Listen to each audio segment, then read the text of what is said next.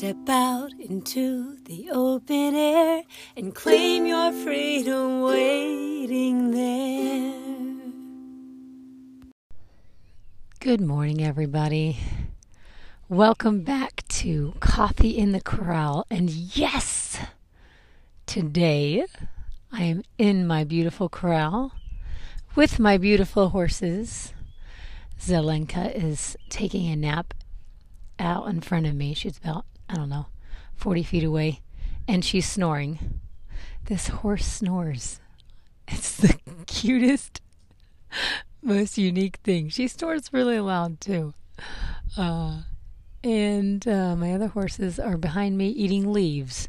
So we are out of grass for this season, so they have gone transitioned into leaf eating. So the leaves that fall off the trees, they they get right to work. So, anyways, and I almost forgot to say I'm drinking coffee today. So, super excited about that. I have my coffee in the corral. It's a gorgeous day. Oh my goodness, there's hardly any wind. The birds are just happy to be alive. Is laying down over there on the ground near me. Chickens are pecking, and I am feeling a bit nervous today, to be honest. Um, I know I say nervous every time. Maybe, okay, maybe nervous is not it. Heavy. I think I'm feeling heavy today. I'm going to talk about some things that I've been unsure how to talk about. Um, some parts of my story I haven't talked about because I've been just trying to really think about it and be very intentional and careful I want to protect people's privacy of the people that I love and care about. And um, there's other people that I do not care to protect their privacy that do not deserve to have their privacy protected. But um, people I do, I'm going to be really cautious about that. So, um, uh, what I'm going to do today is I'm going to I'm going to back up a little bit, backtrack. Um, because in order for you to understand, I was going to say the end of my story. It's not the end, obviously, because I'm not dead. So, but in order for me to bring you up to date in my life, I realized I'm going to have to talk a little bit about these stories um, that I have not known how to talk about yet. Um, in the village when I was still in my 20s. I only had two kids at that point, they were little. Um, Nate and I were living with multiple families, navigating that whole crazy, chaotic, toxic environment, and working our ass off to try to do the right thing and um, it was actually in a really difficult household at that time. Things were just crazy already. Um, but my husband and I got a call from one of the leaders, and he asked to talk to us the next day. And it was really weird because he asked to talk to us during the daytime. So my husband had to take a day off work and the companies that he worked for, the village companies, they never gave vacation pay. They never gave, um, you know, like it. It wasn't like working for an actual company that gives you sick days and days off and paid vacation and like none of that. He he's never had that. So it was weird. He had to take the day off of work for this conversation and we both were nervous. We're like, what the hell? This is going to be something because they're making Nate take the day off work. So, um, you know, and for us, who was living on a very tight budget, my husband didn't get paid very much, it was a big deal to take a day off work. So, anyways, this specific leader happened to be the youngest leader in the village. And, uh, he sat us down and basically, in a matter of, of seconds, told Nate and I that um, my dad, it had become there, something had come out that exposed my dad, and they found out he was a pedophile. And he had been hurting people. This was very, very shocking to us. Extremely shocking. Like, um, I had no idea. Um, I knew, looking back, I knew ever since I was a little girl and and my mom that whole area of life like my mom started leaving to go to the meetings and my dad didn't want us to go and like I knew their relationship was terrible. Like uh, my dad slept on the couch a lot. I remember my parents fighting and so I knew even as a little girl like things weren't right. And then as I got older, I just remember never feeling like um, my dad ever really loved my mom. I never felt like he really loved my mom. I felt like he was really nice to us kids for the most part. Like, you know, acted like he was, you know, nice towards us. He never really acted nice toward my mom. So I knew something wasn't right between him and my mom. I knew that their marriage was wonky. And one of the things I told Nate when he asked me to marry him. I don't know if I mentioned this or not, but one of the very first things I told him is, I will not marry my dad. And at that time, I didn't know why. I just knew something was wrong with him. Like, I knew I did not want to be married to somebody like him. Even though, like, towards me, he was loving and, you know, as far as like, he wasn't like a mean dad to me. But I just knew I did not want to be in a marriage like my parents' marriage. So, when we got this news that he was a pedophile, and been hurting people, I we were told do not talk to anybody about this. You may not talk to anybody. They said we are trying to protect the privacy of the people that he hurt. So, you're not allowed to talk about it. So, I had to go home to a house full of people and be a sobbing, crying mess and couldn't talk with anybody about it. So I remember I just ran out to the horse pasture and I just cried and I just I I remember I um I I ran out to the horse pasture and like it was this long it was a good I mean we lived in 100 acres so it was a pretty good run to the back of the field I remember I just went and like sat on a log and was crying my eyes out. And I was just like crying and yelling at God and just like, what in the heck? Like, oh my God, like what's going on?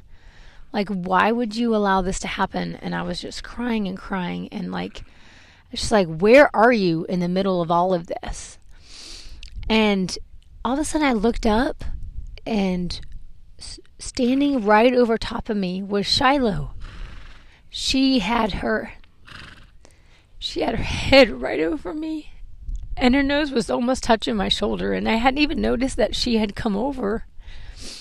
And the thing you got to know about Shiloh is she she's not one of those really personable horses that like when you walk in the crowd she runs up to you and she's all friendly. She wasn't she wasn't that style. I mean, she was 9 when I got her, so she wasn't a baby and um, she was a lead mare. So usually they're more like they're more assertive and they're more bossy, and they're not the ones like Zell. She's very personal, but she's also the bottom of the totem pole, so she'll just like follow you around like a dog. So Shiloh was not that type of horse that was just like cuddle up with me, but she knew what I needed, and I just remember like I suddenly felt comforted in this it was dark it was at night. I was out there by myself in the dark and i just her presence was such a gift to me. It was like she knew she was intuitive. She knew what i needed and i just remember i just grabbed onto her and i cried and cried and cried and i felt like my whole world was upside down And I was so hurt and so confused and so frustrated I couldn't talk to anybody. And they said, We're going to deal with this situation. You're not allowed to talk to anybody. The leaders have it under control. We're going to deal with it. So my mom separated from my dad for like, I don't know, a month or two, maybe at the most. And then she ended up letting my dad come back. And she came to me and told me in tears that God had told her to forgive my dad and that she was mercy. And so God had told her that she was mercy and that she needed to let him, and that he was sorry. He had been talking to the leaders and he was repentant. And so she needed to let him come back. And the leaders and the, the young leader that had told us had specifically told her that she needed to let him move back in with her because that was what there was still um, I think there was still one or a couple siblings at home at that time and that leader had told her that you know they need a dad. You need to let him move back. And he was an idiot for one. He was way younger. He didn't even have older kids and he didn't know anything. And i am angry as hell at the stupid advice given to my mother, but I'm also equally angry that she listened and that she, of course, forgave him and let him come back. And I remember I was so mad when she told me that she was going to let him come back. Um, I cried. I was like, what the hell? Like, what are you doing? Like, this is a terrible idea. And she just said, no, it's, you know, God is put forgiveness inside me and this is the right thing to do and just it's all that religious shit. And here's the thing that makes me so utterly fucking mad. Is the leaders their pretense was we're not doing you know, don't talk about it because we're protecting these people's privacy. But guess what they didn't do? They didn't care a hill of beans about protecting their privacy. They because if they did, they would have prosecuted him. He needed his ass in jail.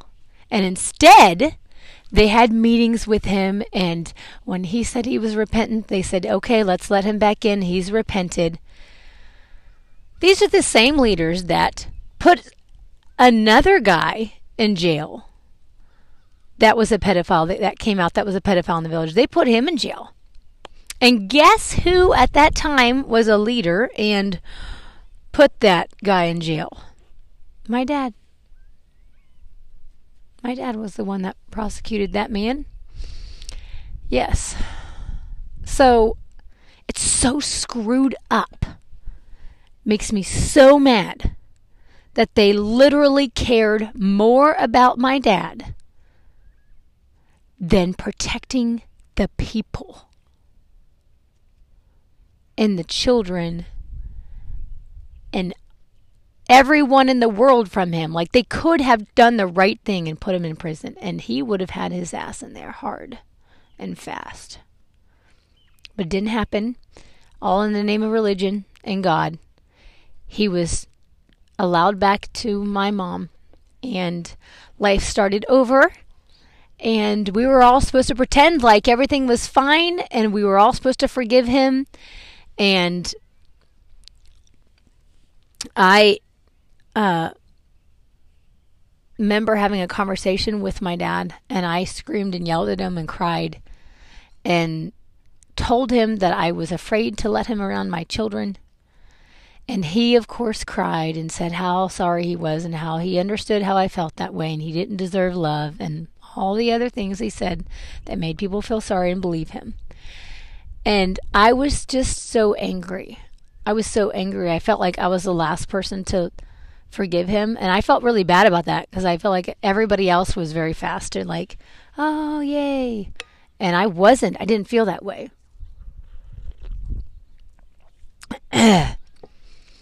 so,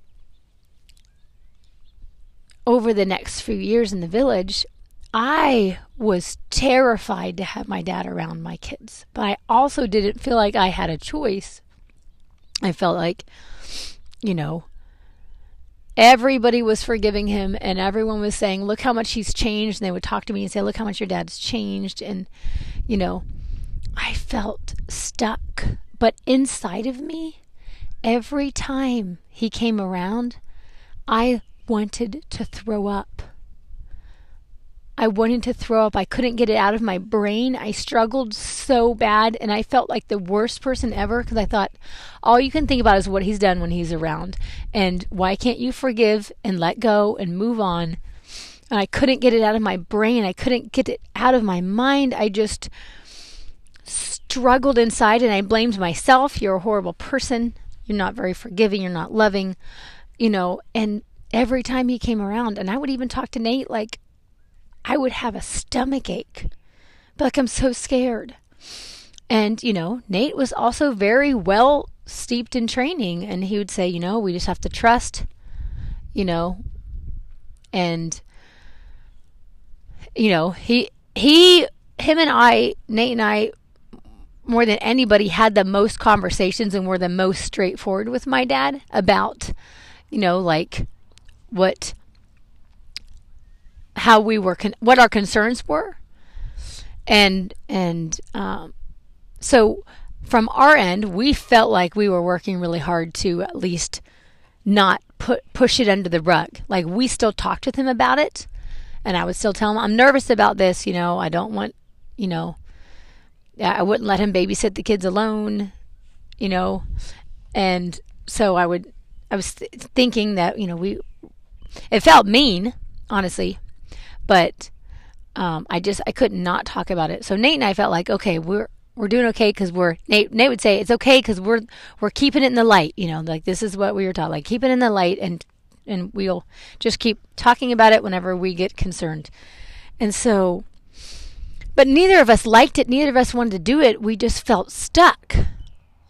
And so the next years, anytime after that, like the feeling never got better for me. I kept waiting to get over myself and feel better and feel fine because I wanted to believe my dad was changed. I wanted to believe it could be fine. But it didn't feel that way inside.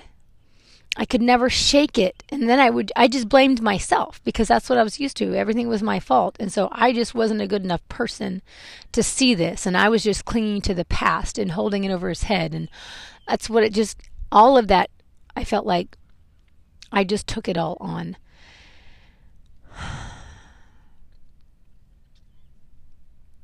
And I I'm so angry. I'm so angry because the people he hurt were not protected in any way and they deserved it a hundred percent. They deserved for my mom to say, Oh my God, and instantly divorce him. They deserved that his ass would be thrown in jail on the spot, in prison. They deserved to be seen and taken care of and protected. And they didn't get one shit of that. Not one. Not only that, but the people that he harmed, like, nobody helped them. Nobody said, hey, let's, you know, let them find counseling and let's protect them. And nothing, like, nothing was done for those people. Nothing. And everything was done for my dad. It's so messed up so fucking messed up. And I'm so angry about the injustice that was done. And I wish to God that I had known better. Because holy hell. Had I not been blind and brainwashed and st- stupid, I would have drug his ass to prison so fast. And I would have told everybody to fuck off. And I would have protected those people like they deserved it.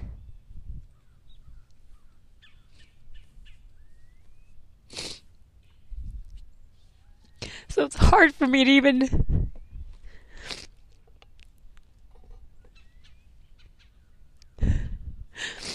think back to that because I didn't do anything either. And I regret that so much. And I know they say you don't know what you know until you know it, but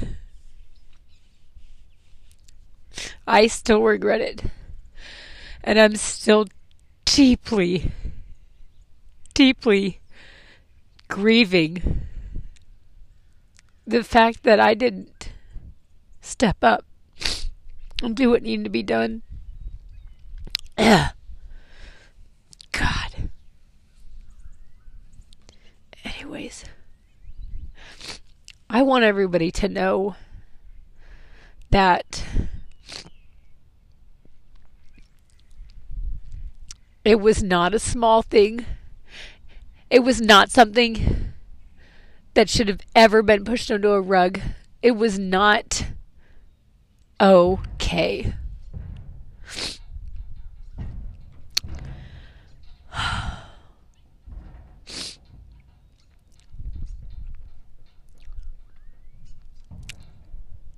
And I know I can't go back in time and change history, but I'm a huge advocate now. And I won't stand for that shit. And I get so angry when I hear about the perpetrators being protected and and the victims not getting what they deserve and what they needed. Gosh, okay. Zelenka just loaded herself in the trailer. You might be able to. She's walking all around the trailer. Anyways, um. So that that uh that happened early on like i said when my kids were little and i only had two kids at that point and you know it was a very difficult season but you know we did what we were taught to do try to try to forgive and move on and i just had to cope with it basically um just try to figure out how to push it back in my mind as far as I could so it wouldn't haunt me all the time. But for a while, I couldn't hardly sleep. I couldn't hardly function. My housemates were like, "What in the world?" They I felt so bad because they they didn't know what was going on, and I just was like sobbing and crying, devastated for weeks, months. Anyways,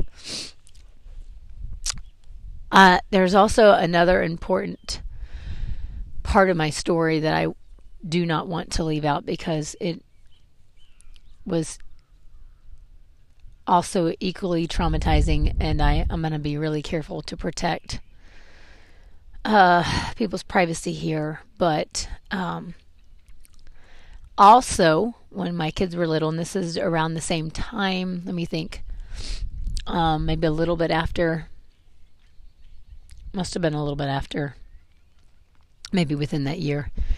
Anyways, uh, a situation came out where we found out that one of Nate's family members um, had hurt one of my children. And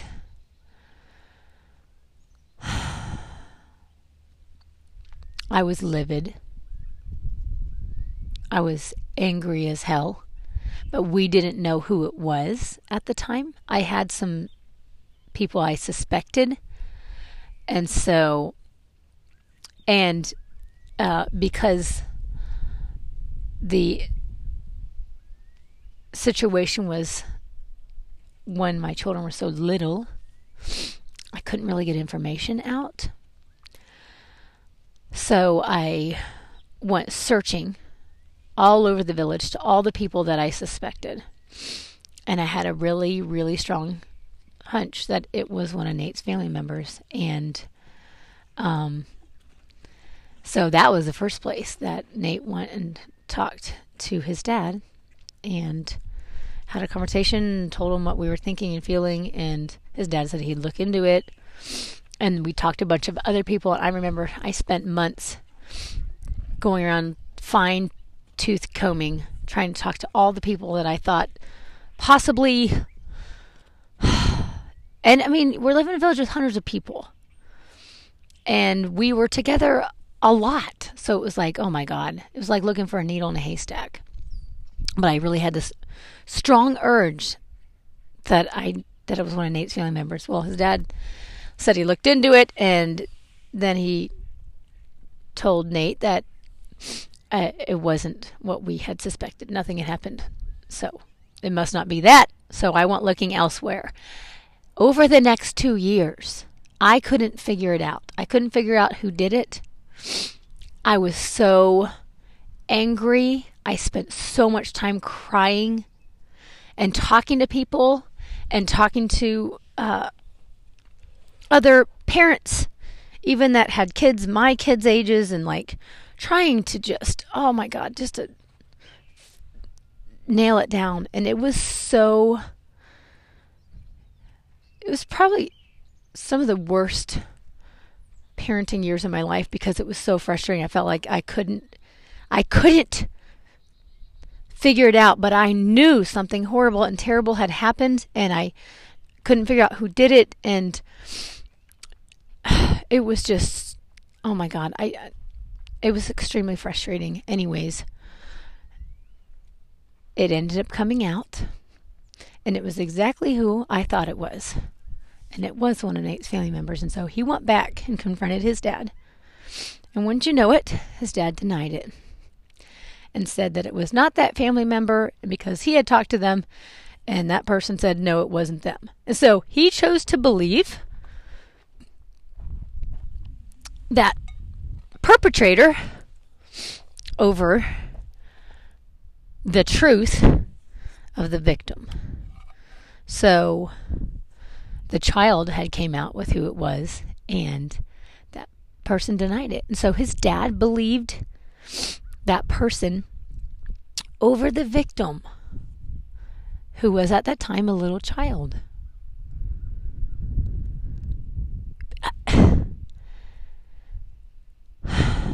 And I had so much anger in me because and I felt so bad for being angry, but I was so angry. And I remember talking to Nate, and I was just yelling and crying and angry, like, oh my God, why would someone believe the perpetrator over the victim? Like, this makes no sense. And it was like, it was like, we I remember we we talked to some leaders about it and try talked to some other people like what do we do because our only thing that we had known to do with this situation was to forgive the perpetrator. Like that is that was our only tools. And so, you know, people were like, well, you know, they just you just I, I don't even remember. I I honestly just remember like nobody would help us, nobody would support us. Nobody said, "Hey, like this is a this is a problem. You need to take this person to uh, you need to turn him in to the police." You like nobody said any of that. It was just all about God and forgiveness. And so only thing we knew to do was to make this person say they were sorry.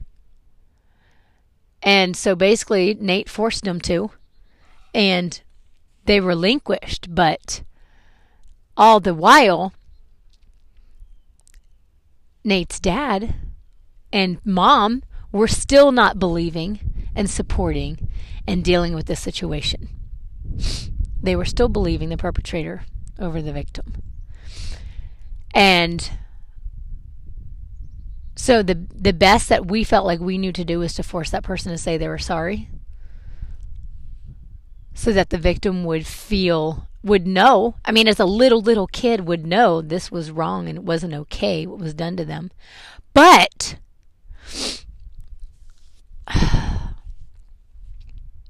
and and and this is another area that I I can barely even talk about because I'm I feel so angry that we didn't deal with the situation properly. A person should have been in jail. And the only thing we needed to do was to make them say they were damn sorry. I can't tell you how much pain I have for what my children have had to go through because of our stupidity.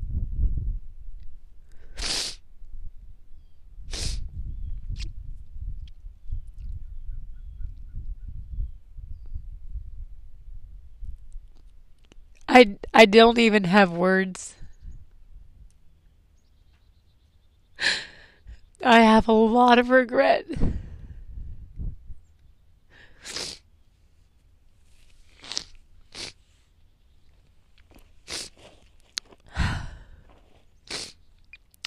So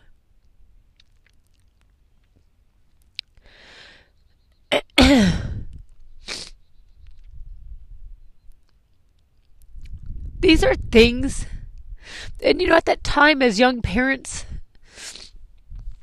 like we were so stinking naive you know I never learned anything about trauma. Honestly i didn't even know what a pedophile was until they explained the term like it was so dumb these are things that are so hurtful to kids that affect them the rest of their life is not something you take lightly. It's not something you brush under the carpet. It's not something you say you're sorry for. Like, these are people that need to be in jail and never be around kids again, ever. And honestly, I really wish I could throw the leaders in prison forever for their the role that they so actively played. For sure. And the way that Nate's family handled this situation was awful. Absolutely awful. They should be in prison for their behavior, along with all of the perpetrators. I mean, just were horrible to enable people like that and live in such willingness to, to push things under and to not look at the truth for whatever reason. Too hard for them, I guess. I don't know. Anyways, I'm going to end there today. Um, God.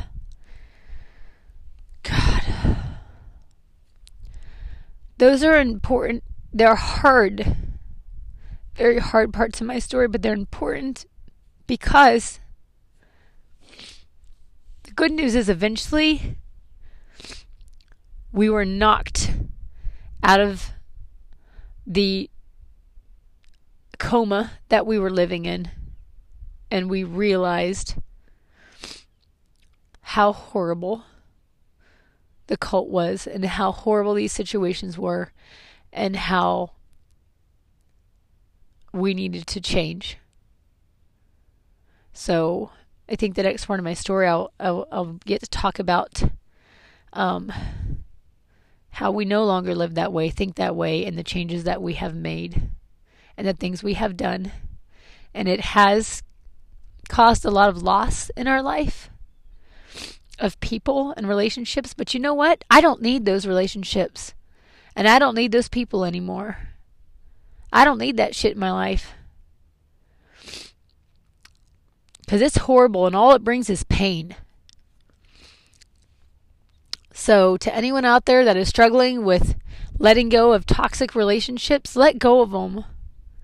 There is better for you. You deserve better. God.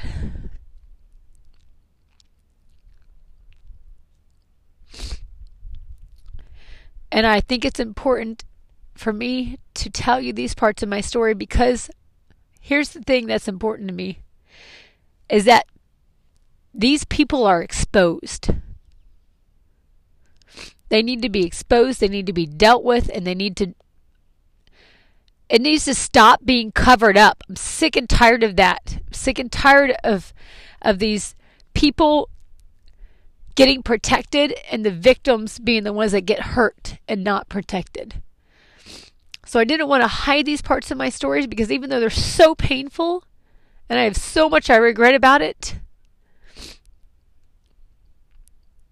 I also think it's important that that it ends this this cycle of pretending like everything's okay and pushing it under the rug and the victims hurting and hurting and hurting and nobody's standing up for them and the victims not having a voice like that's not happening in my world anymore so i will talk about these things because I want those victims, whoever it is that's listening, I want you to know that you deserve the best. You deserve the best. And if you didn't get that when you were young, you can make the choices to get it now and to stay away from all of those toxic, unhealthy people. All right, I'm gonna be done ranting and raving. I'm sorry, guys. These things are so important to me. Actually, I'm not sorry. I'm not going to be sorry. These are important things to me, and I believe they're important it, for the world. No more hiding. No more protecting the stupid pedophiles and the people that enable them. Thank you very much. It's not just about the pedophiles because there a lot of people had a a chance, an opportunity to put those people's asses in jail, and they didn't. So they are to blame just as much. Let me make that very clear. I love you all. Dave's come over here. Whenever I cry, he comes running over and sits and lays down by me so I can pet him. I love animals. Isn't it amazing? Animals in nature, how they just they come to our rescue. I hope you have a good week. Happy Halloween. Oh my gosh, I forgot. I forgot it was I forgot I was recording on Halloween. Happy Halloween. I hope you guys have a, a fun day. Kids and I and Nate and my partner, we're all going to dress up tonight and uh, do something fun for the kids.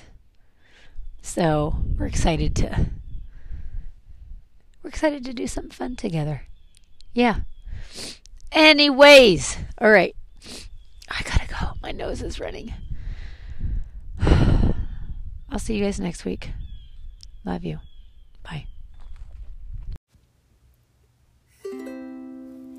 If I wrote it in a song, would you believe it more? If I busted out the lock, would you open the door?